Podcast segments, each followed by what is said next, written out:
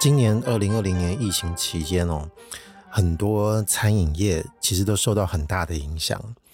在这么多一些打烊的餐厅的新闻里面，呃，我想起一个很老的餐厅叫可丽亚，我就不知道说现在有多少人还对这个有印象。也许是那个六年级或者是七年级出头的这些。年轻人，或者是更往前的五年级的人，可能对这个印象比较深。好像截至目前为止，全台湾现在好像是剩到两家到三家吧。然后我好像也忘了我最后一次吃可丽亚是什么时候了。但是每次一提起可丽亚，我就会想起那个时候。哎，其实这样想一想，其实还是有点印象的。最后一次吃这家餐厅，应该是在大学的时候。那个时候他在天母中山北路上还有一家店。为什么还会想起这家餐厅？其实是因为那个时候跟同学一起去吃的时候，年轻熊当熊胖，然后就会在里面被称之为恶搞吧。但是不是？我觉得那个时候真的是做一些很奇特的开发，也就因此让我想到很多其他的事情，其实都具有相同的一些应用的原理跟道理。我就先不讲可丽亚好了，我就讲我们平常吃那个涮涮锅。所谓的刷刷锅，平常你吃一个单人单锅的时候，不是他就会问你说，你是要饭面、冬粉、王子面，你自己会选择你自己喜好的去吃吗？那你不管你选面，你选冬粉还是选王子面呢？它就是丢进去煮的事情。如果说你选饭呢，那就是顶多一碗白饭拿给你，上面撒一点芝麻，然后你就配着吃。我以前就会有一个个人的习惯。我相信现在在听我讲这个故事的人，应该有人跟我是一样的。他有时候会整碗放着不吃，或者是他只吃一两小口，接下来他就一直吃涮涮锅、涮涮锅、涮涮锅里面的肉啊、菜啊什么的，一直到最后才把那碗饭丢进汤里面去，然后把配的那颗蛋，然后还有拿到一些葱花，把它丢下去一起煮，就变成青葱的那个粥。然后那个粥真的是超级好吃的。朋友有些人会跟我说：“哎，干你这个普林值很高吧？”那当然，但是你当然自己吃，你要能够先不要考虑这件事情嘛，或者是你自己本身知道这是没问题的。哦，我发现其实会这样做的人好像比我想象的少一点点。我本来以为应该蛮多人早就想到这种搞法了，所以我会把它视之为这是一个最低阶的，或者是说初阶的一种开发模式。因为我记得有几次去吃那个涮涮锅的时候，然后那个老板娘看到我，本来就是一杯搞他屌，说干不要给我乱煮，就没有，他说哎哎，我第一次看到他这样煮，哎，你很聪明哎，我心里想说，哎还好啦，我觉得这个没有很那个，只是煮那个粥是紧张后加，那个时候会觉得有两种东西达到快感，第一个是这个粥真的还蛮好吃的，它吸收了那个汤的精华，所以才会普林值高啊。第二点就是，你从里面得到开发，然后得到第一个成果之后，你开发完的那种快感，这也是一个所谓我觉得很特别的一种经验跟感觉。所以我不如我把今天要聊这个事情，我自己把它定调为一个主题，就其实也没有什么真的主题啦，就是另类的万物使用方式。就是你的人生中应该有很多东西，你本来就可以拿来做什么用，但是你偏偏就会想到有另外一种开发方式，而且你并从其中得到一些很不错的成果，或者是有一些收获。这个收获也许是很主流的，有时候可能是很个人的。那我就先不要讲别的，我就讲一个其实大家更容易能够明白的道理。不讲身外之物，我们就想我们自己的身体好了。干，那你现在听到我在讲的时候，你可能会想说。是不是应该这时候叫小孩子不要听？但是也没差啦，因为我觉得我的听众应该大部分都是自己私下戴耳机偷听的，或者是开车的时候自己一个人听。你想一想，身体开发这事情，其实早就很容易理解了。这是什么？你你讲性这件事情，你就很明白了，对不对？呃，很多人都知道。我我就讲一个很小时候我第一个经验，这是我刚在跟朋友赖群聊天的时候提到一件事情。我记得那个时候小学生哦，其实大家对性都是很迷惘，就是也不会谈论这件事情，因为都会觉得有点、有点、有点糟哦。因为那个时候的教育背景不大可能会让你很快的对性这件事情产生体认，哎，它到底是什么模样？但是小朋友其实对万物都是好奇的，所以包含这种事，本身教育就其实就不会去碰这件事情。但是学校的同学不一定啊，有些同学可能会跟你说：“哎，我我我偷看什么什么事情，或者是说昨天晚上趁爸妈不在家，偷偷把录影带、把父母的那个录影带拿出来看啊，就是 A 片嘛。”我印象中听到那个有个同学跟我讲，他头次看到老外然后在讲话，他说还有中文字幕。那我们就下课的时候听他在讲这件事情，大家听的就是津津乐道。诶，你不要说小学，其实大家成绩都蛮好的。你不要想说好学生不会听这个东西，不会。我们这些成绩很高的同学特爱听这种事情。然后是怎样嘞？他说他就看到那个里面就有金发的一个一个一个洋人，一个女生就对那个男的说一句话。其实我现在想起来，我也忘记他那时候有说，他还记不记得？那个女对他说了什么？反反正就是几句台词，然后就蹲下来把他裤子脱掉，然后就用嘴巴吃那个东西。现在长大，你知道有两个字叫口交吗？现在就不会，那个时候不知道。小朋友的描述，同学描述说，他竟然吃那个小鸟，他就吃那个尿尿的地方。然后我们听到的时候就大惊，他这地方怎么可以这样用？这。很糟糕，因为你第一个想象就是那是尿尿的地方，怎么可以用嘴巴去碰？你马上想象的就是这种卫生习惯的事情。但是那个当下，你还有一种感受是被雷击的。这个雷击指的是什么？就是，哎，怎么人是可以这样用的哦？所以那时候就得到一个启示，就是其实有很多事情不见得就是只有那一种道理啊。谁说这样就会怎么样？你说那个人。那个女的把那个男的小鸟吃一吃，然后两个人会死掉吗？没有啊。现在长大知道，就其实他们应该还得到他们该有的乐趣，对不对？那这种事情的开发，其实我觉得，嗯，也是不用在这个部分讲太多。其实讲的主题不是性嘛，但是还是可以举一两个例子。其实我相信听的人其实早就自己心里拼命在举一反三了，对吧？卖给好比说，我觉得最极致的是什么？十八招。我记得就是去普吉岛。毕业旅行的时候，我在前面几集的 podcast 上讲了，有两集都有提到，一次是讲吓人去买鬼面具，然后另外一次好像是指什么事，哦，我忘了。反正买鬼面具那件事情，其实是有有另外一件事，就是为什么那个时候我会在那个巴东 beach 上面闲逛，因为有导游就在问班上的同学说：“哎，有没有人想看十八招？这个不在行程之内，那反正大家都成年了嘛。”你们想看的话，可以跟我报名，然后再个别带带过去这样子。啊，后来我说，那另外一个同学跟我讲说，对啊，没没什么兴趣就不去干。结果没想到全班最后只剩我跟他没有 没有去看，最后的人全部都总一垮，然后连女同学都看得津津有味。回来晚上听他们在讲说，哇，那个。哦，有够有够有够猛的啦！那个飞镖是真的，真的会射诶、然后还有什么放进去鳗鱼薯条，我越听下巴越掉下来。我说这怎么做？啊，这不就是其实就是人体开发吗？按、啊、你说有一些更重口味的 A 片不也是这样吗？然后我记得有一个小插曲，这这也蛮 A 的啦，但是好像也不怎么样，反正就听听嘛。那时候有一对情侣同学。那时候他们还在一起啊，现在当然大家长大，就是都成熟了，各自有各自的选择。那个时候他们还是班队的时候，两个人都坐在前一排吧，然后就看那个十八招的表演的人在表演。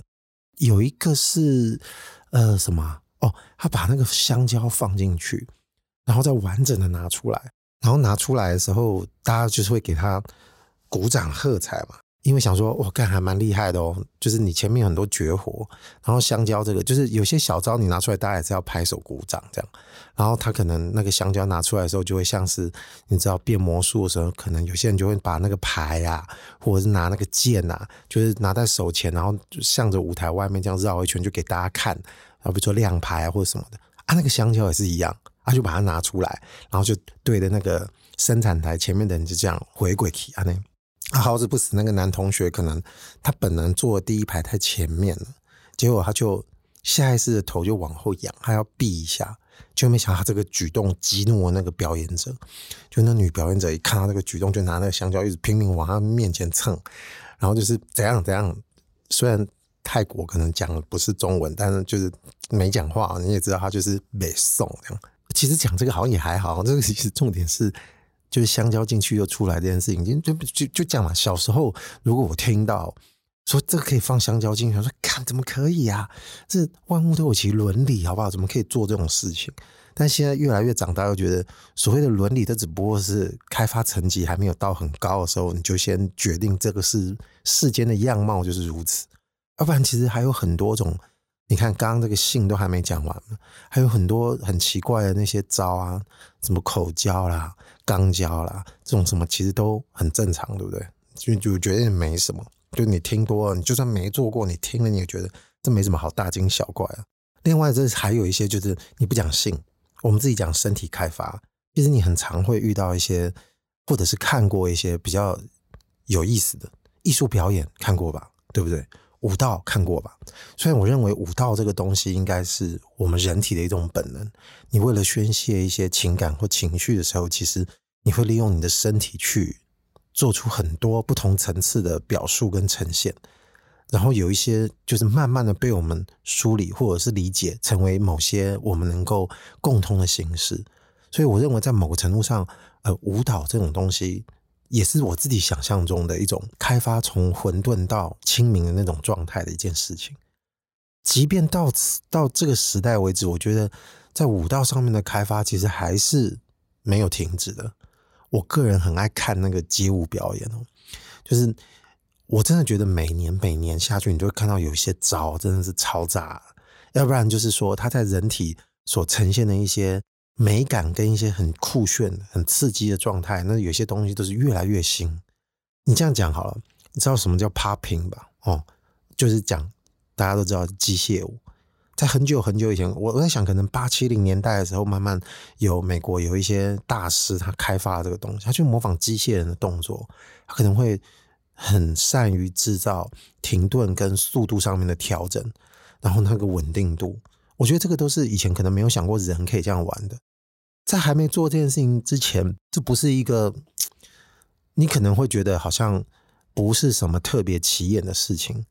好比说，你也许有可能不是第一啊，你也许有可能是第一个发现人身体可以如此操作的人，但是你没有把它完成，变成你是一个把它玩到变成一个一门学问或者是一门表演，让它变成是在一个某个层领域上面的极致开发者。那有些人就是愿意去做啊，所以反过来讲，有时候对于某些事情，你可以去做出一些很奇特的开发，我觉得这是一个很重要的事情。啊，呼应到我最前面可能有稍微提到，就是那种 feel 那种感觉，你拉住了那种东西，你你就会得到一种很奇特的快感，或者是说成就感。好了，那我刚刚只是讲完一个人体的事情，但是稍稍我觉得可以把它做一点梳理。万物或者是人或物，其实你在观看或者是理解这些东西的时候，你都可以把它列出一些条件，也就是总体来说，你稍微先了解那件事物的一些必要条件，或者是它成立的一些基础状态，可能是外形，有时候是特性。有时候是材质的感觉啊，有时候是功能，或者是人，可能也是一种个性，或者是什么。但是那个比较抽象嘛，我们可能暂时我自己本身在聊的时候，就先不要讲的那么微博诶，复杂太多了。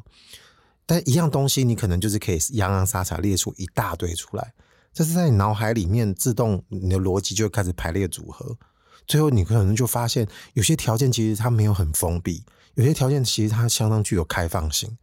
所以这个时候，你的灵感自己就会迸发，就像是我刚刚要讲那个刷刷锅的事情。这时候我就可以讲可丽亚的。可丽亚是怎样？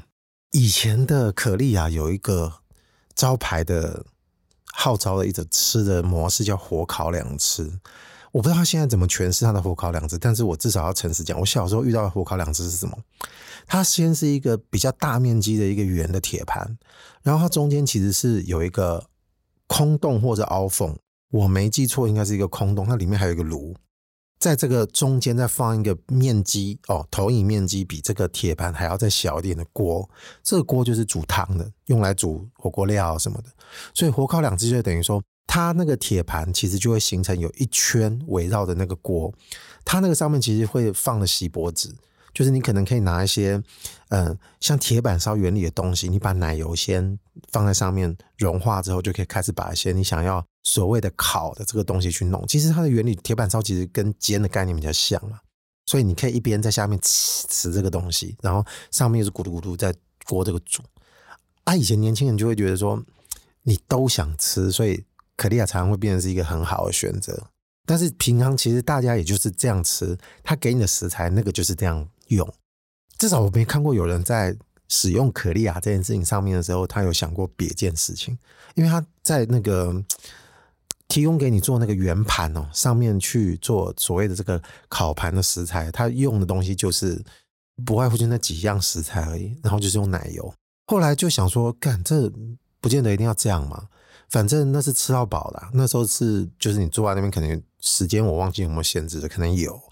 然后你就是去去那个冷冻柜上面拿那个东西下来吃，那你不是火锅料，你就会有沙茶酱啊，有蒜，有葱啊，有什么有萝卜你，会不会就嘴。后来我想说，锅煮这个东西没意思啊，就是前面就讲了，你吃涮涮锅，你是可以把那个米拿下去煮粥，这个东西已经是小 case。最重要的是，你可以把那个眼光放在那个圆盘上面，啊，那个圆盘上面大概是怎样情形？你不是先要拿那个牛奶啊，不是不是牛奶，拍谁？就是你先拿那个奶油。在上面先淋一圈之后，你一般就是那样煮，不是？我现在想说，哎，啊，你要拿那个火锅料啊，那边不是有一堆东西吗？哎，我先拿蒜末跟辣椒来，我就先把外面先都不把料放进去，我就先跟同学商量说，哎，看看这个半圆呢，我来用，你们先用那边，你们看我现在搞出来怎么样？然后就利用那个小小面积，就先把油弄上去之后，我就把那个蒜末丢进去，然后就把它爆香。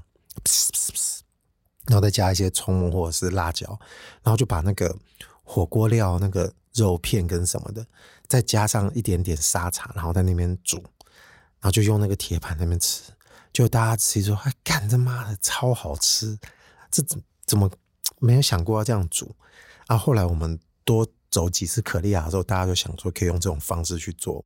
你看啊，这个分析就是刚刚说的。它是不是有一个平面有加热的条件？它有一定的面积吧？没错，对不对？你的食材在那边，你这个蒜末本来是要加火锅料，谁说这个东西不能拿来煮了？哎，它都切好了，看那个爆香还更更简单，去皮什么都弄好了，只是差你要不要拿来食用而已。那这种成果难道你能说这是一个罪恶吗？就像小时候你第一次听到同学在跟你说有个女的在吃一个男的小鸟的时候，就看这怎么可以这样做？这个。感觉耶稣会出来说这个不行这样子，但不会吃可利亚的时候，耶稣应该可能也不会怎么样吧？哦，所以你看我刚刚讲到，就是我们自己人人哦，人体你可以把它当做是一个自然物的开发，人造物的开发，无非就是像刚刚说的锅类的这些事情，无止境的下去，人类的文明一直在推演的时候，发明了很多东西，它本来可能只是 for 为了某种用途去做的，但是你。有时候，其实，在创作的人或者是创造的人，他其实并不知道，其实这个东西是可以被拿来用作另外一种用途的，对不对？他其实某个程度上，这个作品或者是呃一个功能性的东西，它其实是具有一定的开发价值。我在讲一个现在这个时代比较比较一些怎么说呢？新颖的东西，这个是跟现在手机 APP 比较有关系的。就前几天也是朋友们在聊天的时候提到。你有想过，现在 A P P 上面不是有很多那种交友软体吗？Tinder？最多，然后大家在那边寻求，嗯，爱情。干，我不应该笑，对不起。或者是寻求一些一些炮嘛，哦、嗯，就直接讲。那这件事情也没什么，就是都大部分就是跟这些需求跟这个功能有关系的。那你觉得有没有可能被拿来做别种用途？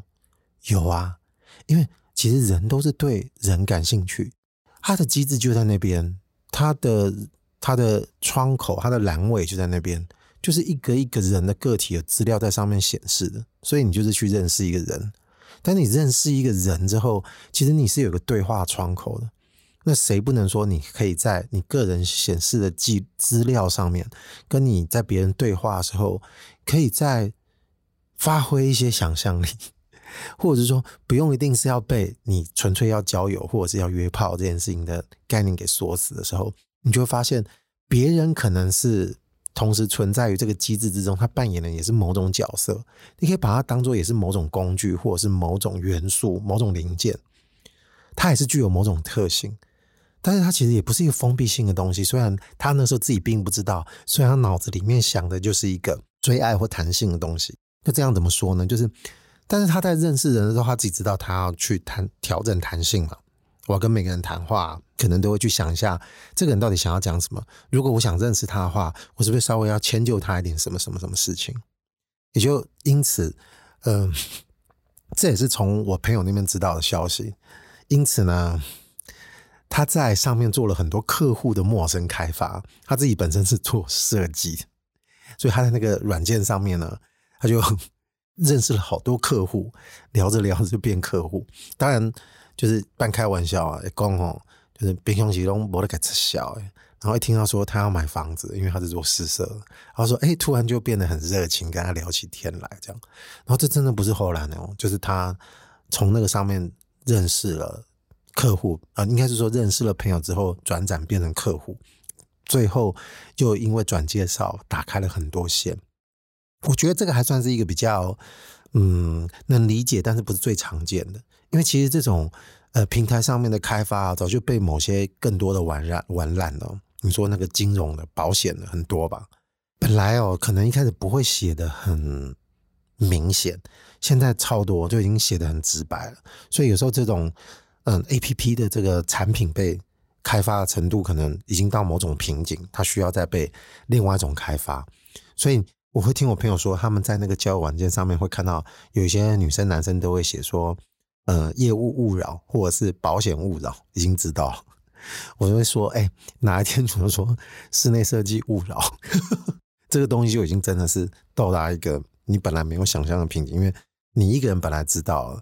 当整家店的人在可利亚吃这个锅，然后都用一些爆香，然后他制造更多，就是比火锅更呛的这个气味的时候，可能店家就会阻止你开始用一些奇怪的方式烹煮你的食材。不过这个不一定啦，因为我只是随便举个例子，方便我们大家理解。就是有时候有可能会造成一些蓝海变成红海的情形。还有，其实啊，这个 APP 的事情，其实我认为还没说完。你有想过？就是认识一些刻意需求，然后去上面找一些东西的人，其实其实它还是存在了一些很很微妙的状态。我刚刚不是说，其实这个事情是从我朋友那边得知的嘛？他真实的从交友软体上面得到很多客户，在 Line 里面闲聊的时候，可能大家你一句我一句，就会开很多玩笑，就会设定一些情景，比方说 他就。成功了，还被人家找去演讲。从从此以后，就有一个新的名词出来，叫 T 商。T 商啊，Tinder 上面做生意的 T 商。然后他可能还会说：“诶、因为以前你可能为了拓展业务，常常听到都是一些比较陈腔滥调，或者是你觉得可能真实存在，但是没有在你身上，或者没有在你身周遭发生过的。比方说，呃，利用色去。”取得一些成就有没有哦？可能演艺圈人家会讲一些潜规则，你也不知道到底是真的假的，或者是说你为了要拿到某个订单，然后你可能要牺牲色相，女生男生可能都有可能会面临这种。所以刚刚说上去演讲的时候，第一个标题可能就是那种嗯、很金石堂会看到那个书本的名称这样子。他说：“你知道吗？不用滚床单也能换到订单哦。”这听起来好像。就是真的是靠背一个北蓝，但是这个就显示另外一件事情，就是一般大家其实就像我刚刚前面提到，你无非是有一个目的性的，你是想要找一个人能够交往哦，或者是你要找一个人可以去滚滚床单，但是因为你可能觉得这个人是你想要发生上述这两种关系其中一项的对象。所以你可能会愿意多陪时间跟他聊天，或者是做做其他事情。那聊着聊着聊着，可能就其他事情就聊开了。所以你会依凭着这个好感去再跟他进行一些聊天，或者再跟他进行一些交流。但是你也不知道这个人安的是什么样的心，就对了。但是，一般我觉得感受可能会比第一个想到，可能比较难度比较高。就是反过来，以一个想要拓展业务的人的角色来说的话，我觉得难度比较可能像保险，因为他在这件事情上面聊天，然后推进到业务事情上面，可能还是会比较生硬一点点，所以可能会招致反感的几率比较高。我朋友他为什么比较容易成功？我觉得有时候做设计这件事情就是。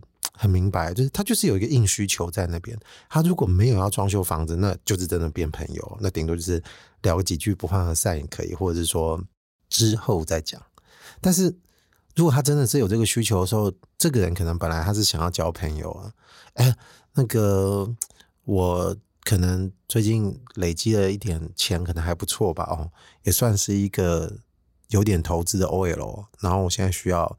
找设计师帮我设计，哎，这个男的竟然是设计师，那是不是还还可以啊？哦，那再加上可能女性对于男性，他们对于异性的这个认识，这个驱动力其实不大相同。女生呢，她还是会站在一个我们相对来讲哦，就是她不会低沟的宽。啊，当然不是在讲说我们男生一定都是低沟，但是就是在某些目的目标上面，其实他们的选项是会比较开放的，也就因此比较容易开发。那我自己本身其实我不是说我也是做设计的嘛，但是我虽然在很多事情熊当熊旁，我没有想过 APP 这件事情是可以当做交友 APP 啊，哦，当做是一个我可以被开发的一口深井。但是人的好感这件事情，我觉得在做设计的人其实他自己很清楚。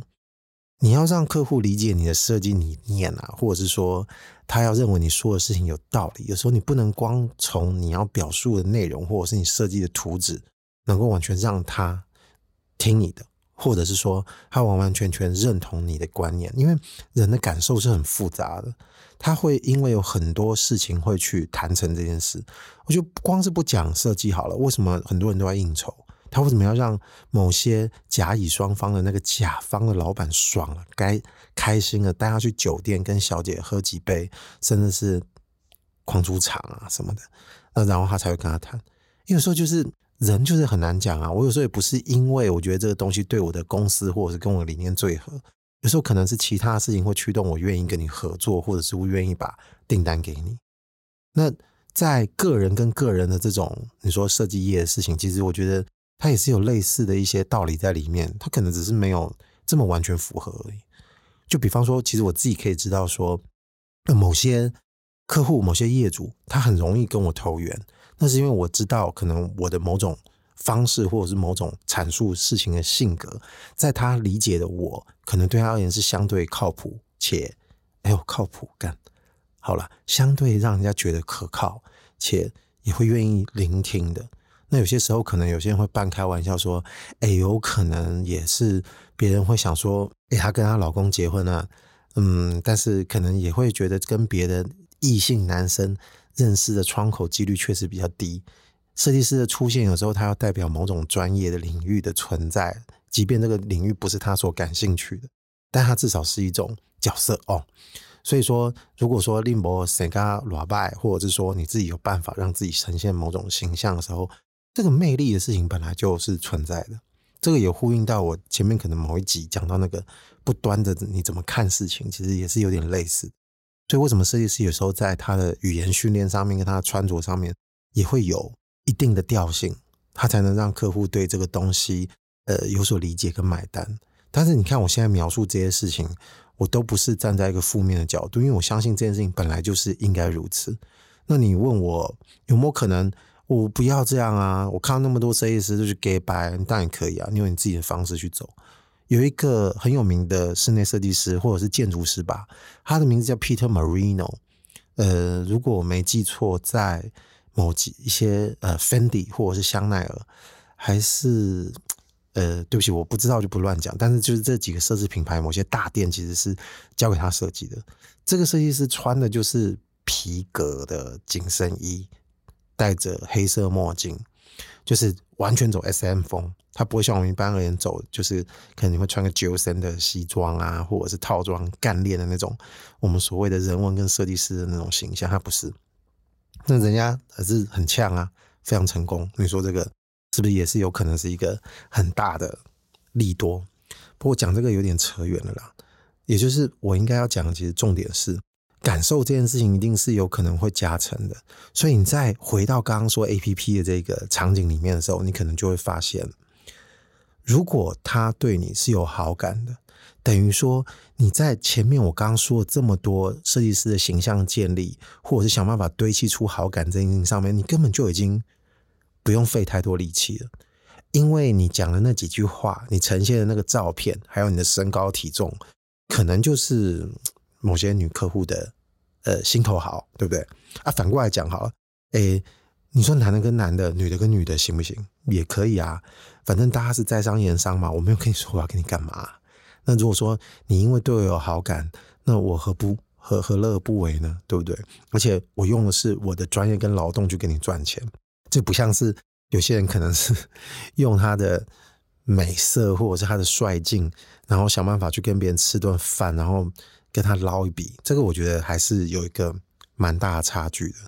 因为那种开发，我觉得就算是比较没有创意的事情。真的比较创意，应该就是说，像我刚刚说的这种情形，你在这个场景上面得到另外一种新的运用方式。